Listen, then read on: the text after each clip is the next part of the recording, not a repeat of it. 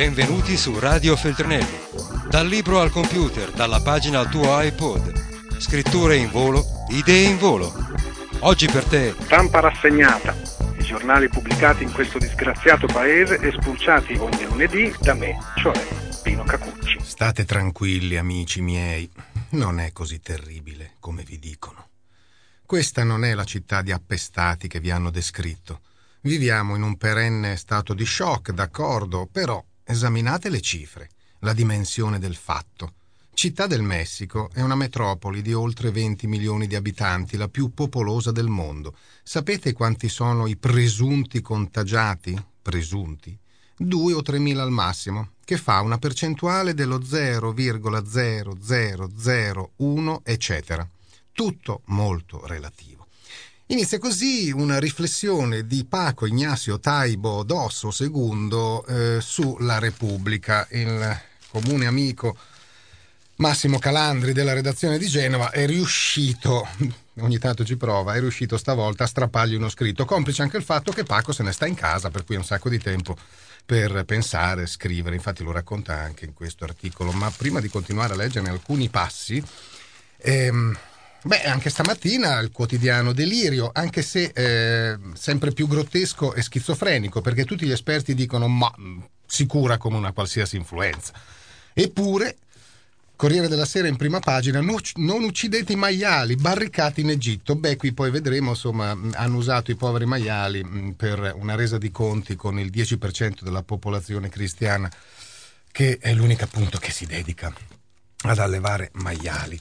Ma... Eh, Intanto mh, mm, accadono cose singolari in questo paese. Ormai sembra che sia assodata questa sorta di debolezza mentale dell'opinione pubblica, in particolare quella italiana, cioè è facilissimo insomma scatenare una pandemia nel cervello, non, non con l'influenza. È talmente facile che ci ricaschiamo ogni volta come la prima volta e così assistiamo a queste scene di panico solo da noi. In Messico non si, non si registra alcuna scena di panico, pare che i messicani stiano riflettendo molto, insomma continuano a chiedersi ma chi è che ci sta prendendo in giro e perché? Ancora di risposte non ce ne sono, quantomeno non ce n'è di univoche. Mm, c'è una ridda di ipotesi e mm, tra tutte queste ipotesi ci sono anche eh, de- delle cose concrete, reali, poi ci sono tante dietrologie. Ma insomma, eh, intanto in Italia c'è stato un secondo caso e anche in questo secondo caso l'ammalato eh, è stato avvisato quando era già guarito. Dice, guarda che tu ci hai avuto la H1N1, eh? Addirittura quello di Massa si è incazzato perché ha dovuto saperlo dai giornali. Mm, lui non è stato il primo a saperlo, insomma, eh, accende il telegiornale quando era ancora in ospedale, lo stavano per dimettere e si vede sbattuto lì. Eh, ed era già guarito. Anche il secondo caso è già guarito, eccetera, eccetera. La stampa però eh, non so se è il primo giornale italiano che eh, ci è arrivato a, fa, a, dare un tot di informazioni che già da dieci giorni ci sono sui giornali messicani, comunque la vendetta dei maiali 90 anni dopo. Ehm, è un invito anche ad andarsi a rileggere, eh, lo faccio io, insomma, La fattoria degli animali di Orwell, vi ricordate dove i maiali diventano dittatori stalinisti? Beh, insomma, la vendetta dei maiali 90 anni dopo sotto accusa gli allevamenti intensivi e qui c'è comunque l'unico punto fermo di tutta questa vicenda, indipendentemente da quanto possa essere pericolosa questa influenza da cui si guarisce con un semplice antivirale.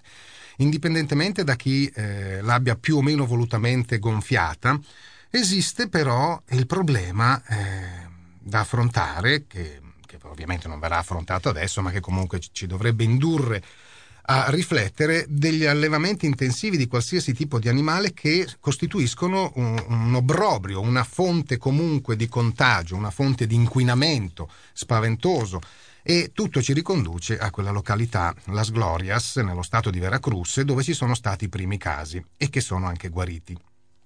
Mentre i casi di influenza suina, scrive la stampa, si moltiplicano nel mondo e gli scienziati a turno disegnano scenari apocalittici o minimizzano gli effetti dell'epidemia, due cose sole parevano al di là di ogni ragionevole dubbio.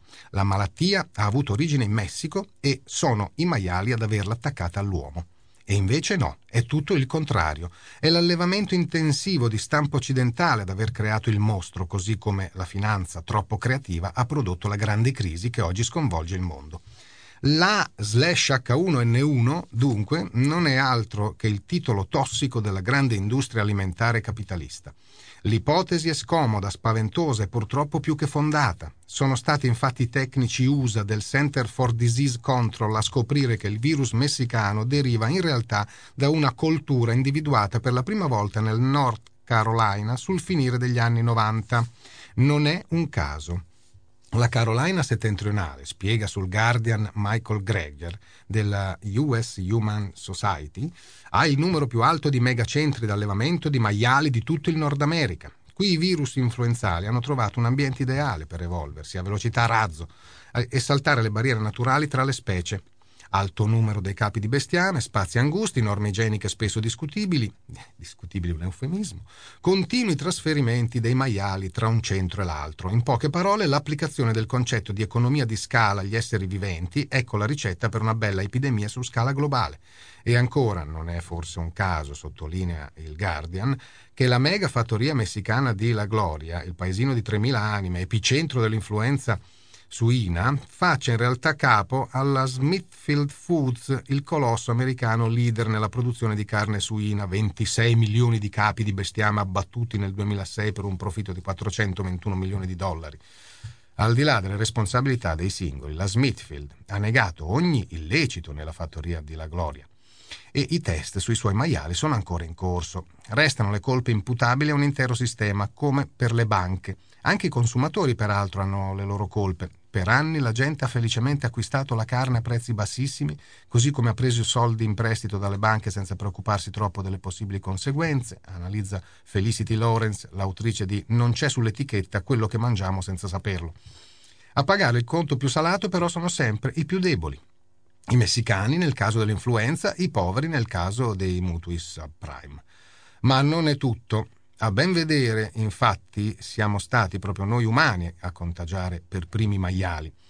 Fu nella pandemia del 1918, scrive il Guardian, che il virus H1N1 passò dagli uomini ai suini. Per anni è rimasto relativamente innocuo. Ora, dopo decenni di sfruttamenti inferti al mondo animale al limite della natura, è tornato a bussare alla porta dell'Homo sapiens con caratteristiche tutte nuove. Quanto letali è ancora presto per dirlo. Certo è che se continuiamo come se niente fosse, conclude la Lawrence, i maiali potrebbero presto avere la loro vendetta e se non sono i maiali saranno i polli. Ma magari pure i conigli, poveretti, perché no? Che ci si mettono anche loro. E intanto se la vedono molto brutta i maiali egiziani. In difesa dei maiali, rivolta in Egitto degli allevatori copti. Gli scontri cristiani contestano il piano di abbattimento, eccetera, eccetera. Insomma, praticamente stanno approfittando di questa situazione per togliere di mezzo questo animale che per l'Islam è immondo, infetto. Pure il cane non lo vedono di buon occhio, eh, ma comunque.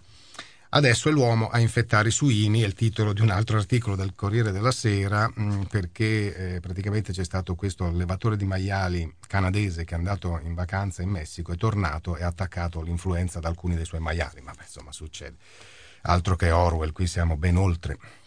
Comunque, ehm, comunque dicevo, diversi giornali messicani adesso tirano fuori analisi su così, eh, la presenza di questa eh, Graham Carroll che fa capo alla Smithfield, eh, insomma una multinazionale come tante, come tutte le multinazionali, costituisce un cancro che devasta e saccheggia il territorio in cui mh, mm, prolifera, un po' come un virus, questo sì letale, le multinazionali in effetti sono virus letali. E la popolazione di La Gloria, che in realtà eh, fa parte del municipio di El Perote, nel Veracruz, mh, mm, è eh, sotto i riflettori mh, mm, dei veri giornalisti che ci sono insomma, eh, in Messico. E, mh, perché, perché insomma, è successo che quando mh, già in marzo ci sono stati i primi casi di influenza, si è scoperto da parte di una ristretta opinione pubblica che ha letto qualche articolo sia su El Universal che ho qui davanti, sia sulla cornada. Insomma, si è scoperto che da molti mesi, almeno sei mesi, la, mh, mm, questi 3.000 abitanti protestano, fanno addirittura scontri con la polizia, hanno bloccato la superstrada che passa lì vicino perché non ne possono più delle infezioni polmonari che prendono non dai maiali vivi, ma dai maiali morti. Sì, perché questi signori della Carroll, eh, e poi con i vari nomi che ha, che comunque fanno capo alla Smithfield, le carcasse dei maiali morti buttano, le buttano dentro uno stagno enorme che c'è lì vicino. Praticamente eh, gli stessi giornalisti andati là dicono che l'aria è talmente ammorbata che non ci si può avvicinare. Perché fanno così? Eh, appunto perché si comportano come dei devastatori. Non gliene frega niente a loro del Messico, i profitti li fanno altrove. Sono quotati anche nel Nasdaq questi signori. E infatti l'Universal eh, cita spesso il Nasdaq. Insomma, però, quando si è andati lì a vedere che succedeva, si è dipanata una matassa molto complessa eh, che ha portato a un esperto che si chiama James Wilson, che è addirittura consulente per la sicurezza interna del Congresso degli Stati Uniti, ingaggiato da questa multinazionale, che eh, in tempi non sospetti, quindi mesi prima del, dei primi casi conclamati è andato alla Sglorias, ha dato delle medicine e ha guarito tutti. E allora si chiedono, ma eh, forse gli stessi tecnici e manager, dirigenti di questa multinazionale con, nella, nella, base appunto in Veracruz, nel cassetto hanno tutti gli antivirali mm, che fanno capo poi al Tamiflu, che continua a fare un sacco di... Mh, mm, bei risultati in borsa. E insomma, praticamente eh, gli altri infettati, i primi di Città del Messico, San Luis Potosí e Oaxaca, eh, molti di loro sono morti perché, insomma, perché niente, sono rimasti a casa e prendevano il paracetamol, che è poi la tachipirina. E invece alla Gloria hanno cominciato miracolosamente a guarire perché questo esperto ha portato loro subito così, l'antidoto che si conosceva.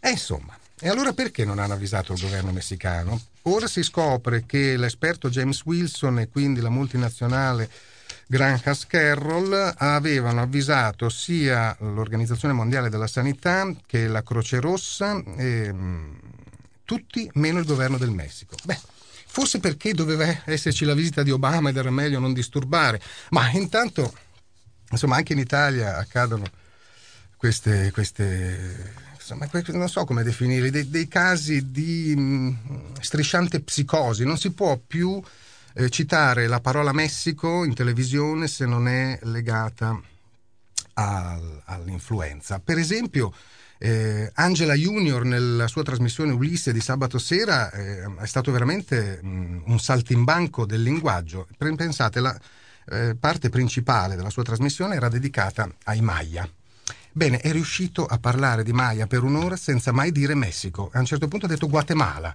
Sì, anche in Guatemala c'erano i Maya e ci sono ancora, tra l'altro.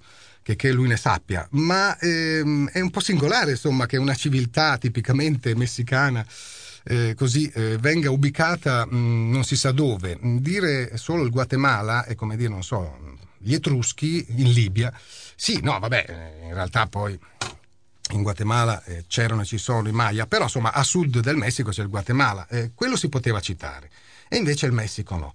Eh, stessa cosa poco prima con eh, mm, l'ospite di Fazio, quel Giacobbo, lì, insomma, quel, quella specie di Gabibbo dei misteri a buon mercato che è andato lì a parlare della profezia Maya, se, per la quale nel 2012 insomma, succederà qualcosa, non necessariamente di apocalittico, anche lì mai detto Messico, non si può più dire. E il colmo però è stato raggiunto da una trasmissione in genere anche interessante, fatta di documentari, che si chiama Stella del Sud, che eh, aveva annunciato settimane addietro um, così, eh, un documentario sulla Baja California, quindi ancora Messico, eh, senza dire nulla ne hanno mandato uno su Atene eh, vabbè, insomma, adesso vediamo quando finirà anche questa sorta di quarantena della parola Messico per le cose positive, eh, mentre se ne parla solo mm, per così, quello che eh, stiamo vedendo.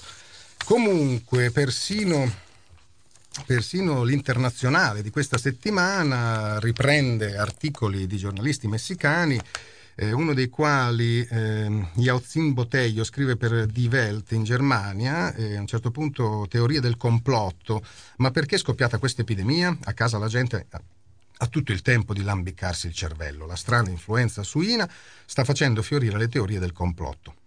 È una strategia del governo per farci dimenticare le guerre della droga, dice Luis Pablo, impiegato del Ministero della Sanità. È un affare colossale per le industrie farmaceutiche, ribatte la grafica Renata Gonzales. Un tempo il Messico produceva vaccini, ma ora ha perso la leadership in questo mercato. Per riconquistarla serviva un'epidemia, ha detto un esperto in tv. Ecco, addirittura. E tornando per concludere questa lunga carrellata di eh, nequizie informative, ehm, tornando alla Repubblica, eh, a qualche altro passo del, della riflessione mh, di Paco, eccola qua.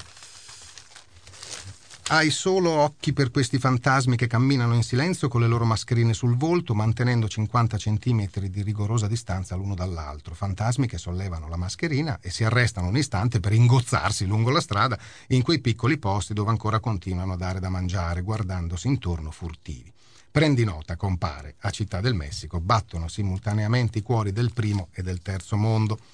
E più avanti, bene, la verità è che siamo una razza abituata a sopravvivere. Da un paio di giorni la gente di Città del Messico sta cominciando ad abituarsi allo spettacolo. All'inizio sembrava solo un'influenza un po' più aggressiva ed è questo che ha prodotto le morti. L'automedicazione, la convinzione di potersi tranquillamente curare a casa. Adesso va molto meglio. Ora, se individui il virus prime, sulle prime lo puoi tranquillamente curare. A livello di base distribuiscono degli antivirali che fermano la febbre. Il governo federale sosteneva di aver messo a disposizione un vaccino, ma era una bugia, per fortuna c'è un, una tale diffidenza nei confronti delle autorità che nessuno ha prestato attenzione. L'espansione del virus è ormai controllata, contenuta. E poi più avanti passo il mio tempo in casa, leggo, mi appunto qualcosa e rifletto, rifletto sulla disinformazione, sul tanto rumore che è stato fatto per presentare questa come una città di appestati ci si concentra sulla malattia e si dimentica la crisi politica permanente di questo paese. E poi conclude, ma cosa sta accadendo davvero? In quasi due settimane dicono siano morte in tutto il paese circa 150 persone, ma nessuno ancora sa esattamente le cause di tutti questi decessi. Il numero dei contagiati ve l'ho detto, ma ci raccontano, ma vi raccontano, un'altra storia, la storia di una metropoli e di un paese di appestati. E intanto eh, i baldi soldati italiani sono oggi su tutte le prime pagine, per esempio la stampa uccisa dai soldati italiani, Afghanistan, spari su un'auto, non si ferma all'alt, muore una tredicenne, la bambina andava a un matrimonio a Herat ehm, ed era pare su una Toyota Corolla, cioè la stessa di Callipari. La vedova Callipari, niente insabbiamenti come con mio marito. Eh, vabbè, ma insomma due casi che mi sembrano abbastanza diversi, ma comunque, comunque adesso ci sono su questi giornali tutte le difese dei ragazzi italiani che, stanno, che, che insomma avevano fatto tanto per entrare in amicizia con gli afghani, guarda te che brutto incidente che va a, ad accadere. Eh sì, Frattini lo chiama così, incidente. Incidente sul lavoro, quando, quando per lavoro tieni un fucile automatico in mano, questi sono i tipi di incidente sul lavoro che accadono accadono. Dunque, Obama che sta combinando questo no global inveterato? Obama, Repubblica, ci dice che ha dichiarato che il sistema finanziario così com'è, insomma, non può andare avanti. Eh, è insostenibile, dice. Ehm, allarme della Casa Bianca, PIL della UE verso il meno 4%. Questa è una ricchezza illusoria, ha detto Obama. Bisogna capire che parte della ricchezza generata nell'ultimo decennio era illusoria.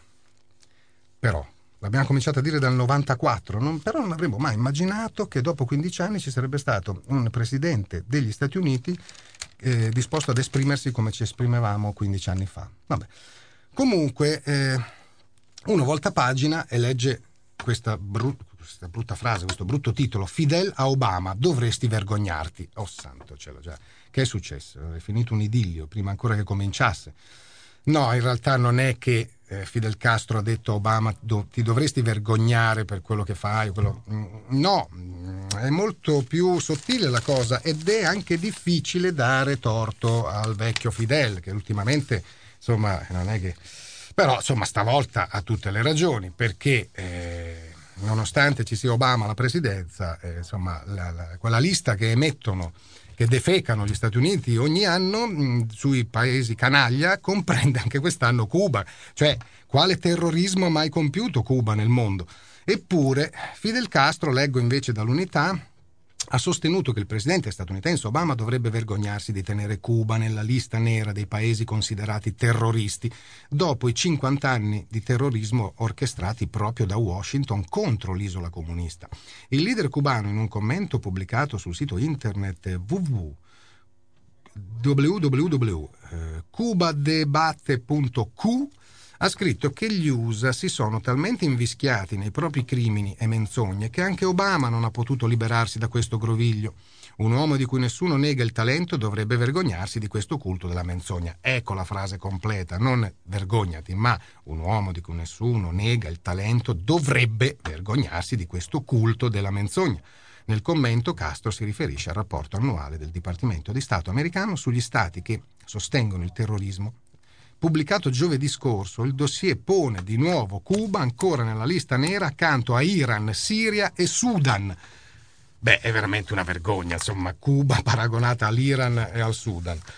Ma comunque, mm, ordunque, intanto che fa il Bucaner, Bacanier, insomma, lo pronunciano in tanti modi, vabbè, quel grosso rimorchiatore che poi, insomma, sembra a vederlo un po' più che un rimorchiatore comunque transoceanico italiano, o comunque con equipaggio italiano, che preso dai pirati. Beh, mm, è andata la Boniver a trattare, sono ottimisti, però intanto i pirati dicono che il Buchaner è là per spargere rifiuti tossici, che li ha buttati in mare. Ma parola di pirata, via.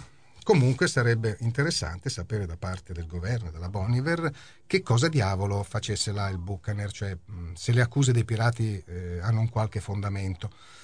E comunque andando indietro nel tempo arriviamo sempre all'assassinio di Ilaria Alpi e ai rifiuti tossici e persino scorie nucleari che vengono buttati in quei mari. Vi eh, segnalo su Repubblica eh, uno special sul sacchetto di plastica che in teoria in mm, tutta Europa dovrebbe andare fuori legge eh, nel dicembre prossimo, allo scoccare del 2010 non si dovrebbe più vedere un sacchetto di plastica in quanto tale, bene, non è vero, mh, mm, verrà eh, tranquillamente mh, rimarrà al suo posto, insomma è questo il sunto di queste tre pagine sconsolate di Repubblica. Eh, pensate che a un certo punto era stata introdotta nel, nel 1989 una sovrattassa di 100 lire eh, che aveva ridotto del 34% l'uso dei sacchetti di plastica, perché poi con gli italiani bisogna fare così, glieli tassi, vedrai che si prendono la sporta di stoffa. Bene, fu abolita silenziosamente cinque anni dopo, benché avesse appunto ridotto il consumo. Beh, questo è l'unico caso nella storia d'Italia di una tassa che è stata abolita. Pensate, vi faccio un esempio, se voi andate a comprare un biglietto aereo, mh, tra la miriade di tasse che pagate, cioè magari il biglietto eh, low cost è a 9 euro, lo pagate 109, ecco, in, quelle, in quei 100 euro c'è persino ancora la tassa per finanziare il giubileo. Quanti anni sono passati dal giubileo? C'è ancora quella tassa, però quella sulle sportine l'hanno tolta. E eh, veramente come gran finale, eh, eh, Papi, Papi, Papi ottiene la prima pagina dell'unità con il titolo Basso Impero, vabbè, è facile ironia questa, anzi quasi sarcasmo, c'è addirittura un fotomontaggio di Papi che compare su una moneta eh, circondato dall'oro e foglie di quercia. Ma comunque ehm, in questa vicenda tra lui e la sua seconda moglie, francamente tra i due non so chi mi faccia più schifo. Penso che ricorro mh, mm, alla canzone di Vasco, eh, ma la dignità dove l'avete messa? E che poi finisce con mi viene il vomito. Però eh, in questi ultimi minuti, a proposito di eh, bravi giornalisti, leggerei qualcosina da noi e loro di Maurizio Chierici nella sua più o meno fissa rubrica del lunedì sull'unità Libertà e Media. Ora siamo noi, i veri sudamericani. Da ieri i giornalisti italiani non sono più sudamericani. Fino al 30 aprile era un'offesa perché sudamericano voleva dire pressapochismo, corruzione, in ginocchio davanti agli uomini forti. Noi ariani della bassa Europa sorridevamo pensando ai, pa- ai paesi di là dal mare. Ora sono guariti, gli ammalati siamo noi la nostra libertà di stampa è precipitata nel pacchetto delle nazioni in libertà vigilata a causa aperte virgolette, questa è una delle motivazioni, a causa del Premier che controlla gran parte dei media pubblici e privati, retrocesse al 32 posto dal rapporto Freedom House, istituzione di Washington per la difesa della democrazia nel mondo. Primo presidente del Freedom House, la signora Eleanor Roosevelt, era il 1941 e l'Italia di Mussolini navigava nei bassi fondi dell'informazione negata. Mezzo secolo dopo riscivoliamo non proprio in cantina, ma la scala è questa. In compagnia di Israele, Taiwan, Hong Kong, in coda nei paesi G8 ma anche G20, G30, agenzie e giornali USA accompagnano la bocciatura dell'Italia con la notizia della libertà che dal primo maggio si è irrobustita nel Brasile di Lula, sudamericano, diventa oggi un complimento. E poi conclude più avanti, una volta ho incontrato a Rio il dottor Roberto Marigno, imperatore di Rede Globo, i giornali, ma soprattutto le tv. Inventava i presidenti usando il potere mediatico senza timidezza, eredità del regime in divisa, tramontato ma con le ombre ancora lì come fascismo e P2 a casa nostra. Chiedo anziché di inventare dei presidenti, perché non si candida lei? Marigno sorride. Non sarebbe difficile, ma sono vecchio e un vecchio non capisce la gente.